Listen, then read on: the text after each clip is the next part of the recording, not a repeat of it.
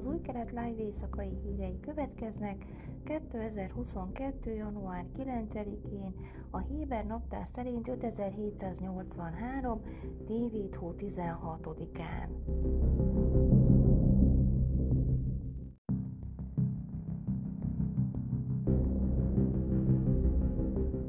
Kabinet vasárnap úgy döntött, hogy elhalasztja a közlekedési tárca élére szánt, de jogi tanácsadók és a közszolgálati testület által alkalmatlannak ítélt egykori asszisztens vitatott kinevezéséről szóló szavazást.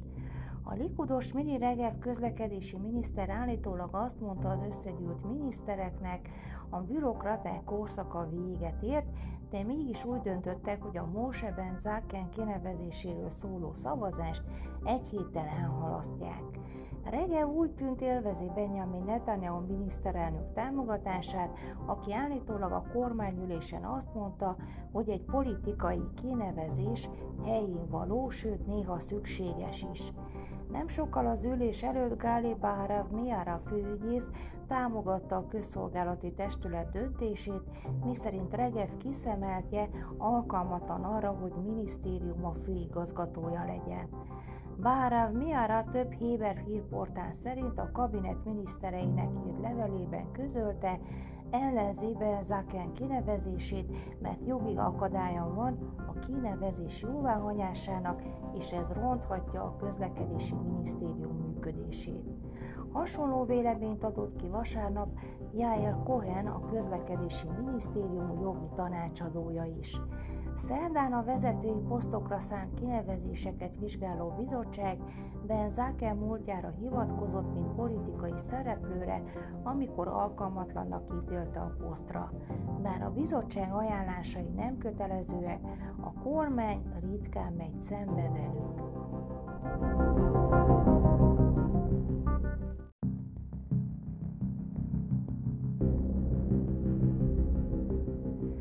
Palesztin hatóság külügyminisztere vasárnap közölte, hogy Izrael visszavonta beutazási engedélyét, ami része a palesztinok elleni büntető lépések sorozatának, amelyet Izrael új keményvonalas kormánya napokkal ezelőtt bejelentett.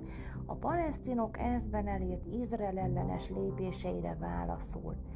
Riad al-Malki nyilatkozata szerint a brazil elnök beiktatásáról tért vissza, amikor arról értesült, hogy Izrael visszavonta a palesztin vezető tisztviselők utazási engedélyét, amely lehetővé teszi számukra, hogy az átlag palesztinokkal ellentétben könnyen ki és beutazhassanak Judea és Szamáriába.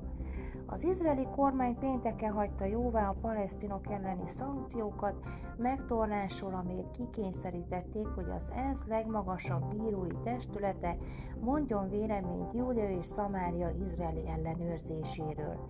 Malki kénytelen volt egy órán sorban állni a palesztin hatóság egyszerű polgárai mellett, miközben Jordániából az Alembi híd határátkelőn keresztül visszatért Júdea és Szamáriába, jelentette a Wynet híroldal.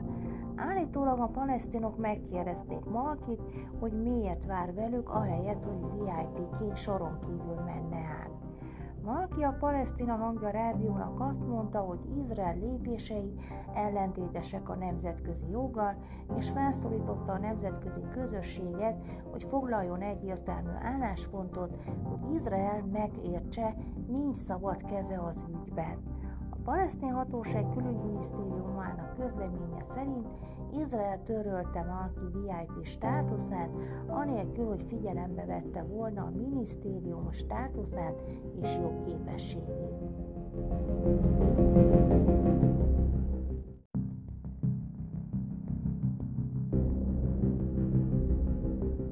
december kiábrándító adatokat szolgáltatott az izraeli valutáról. A Meitav Dash vezető közgazdásza Alex Zabeszinski felmérése szerint a sékel az argentin peso és az orosz rubel után a világ legrosszabbul teljesítő valutája volt a múlt hónapban, közölte a Globes gazdasági hírportál.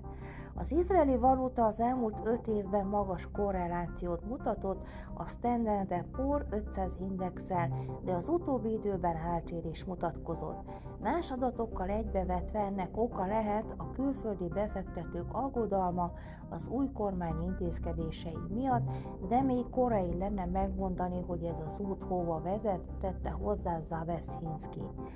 Sékel valamivel 3,5 sékel per dollár felett kezdte a kereskedési hetet, miután az izraeli nemzeti bank pénteken 0,765%-kal magasabbra 3,556 sékel per dollárra állította be a reprezentatív árfolyamot. Azóta azonban a sékel irányt váltott, és a határidős kontraktusokban 0,65%-kal erősödött a dollárral szemben. Decemberben a sékel 3%-kal gyengült a dollárral szemben, összességében tavaly az izraeli valuta 13%-kal gyengült a dollárral szemben. A sékel az euróval szemben 6%-kal gyengült 2022-ben, miközben pénteken a reprezentatív sékel euró árfolyamot 0,224%-kal alacsonyabb 3,736 sékel per euró szinten állapították meg. Zabeszinski hozzáteszi, hogy nem csak a sékel gyengült jelentősen az amerikai dollárral szemben az utóbbi hónapban, hanem az izraeli dollár kötvények kamat felárai is nőttek az egyenértékű amerikai államkötvényekhez képest. A 8 éven belül lejáró izraeli dollár kötvények kamatfelára az egyenértékű kötvényekhez képest 0,45%-ról mintegy 0,65%-ra nőtt.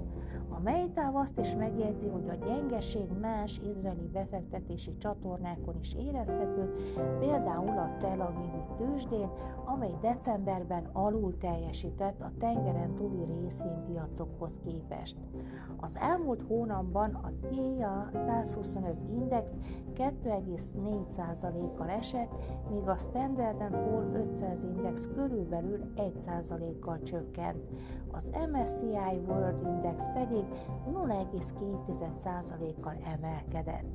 Zabeszinski arra is rámutat, hogy Izrael kockázati prémiuma az elmúlt hónapban mintegy 6 bázisponttal emelkedett, hozzátéve, hogy mindez ellentétben áll a legtöbb országgal, ahol a kockázati prémium általában csökkent. Az Izraelhez hasonló kockázati prémiummal rendelkező országok közül Izraelben volt a legerősebb a kockázati prémium növekedése.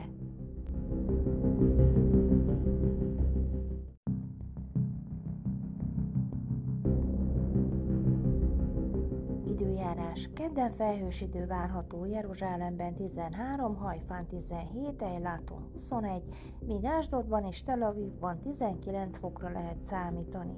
Ezek voltak az új kelet live hírei hétfőn.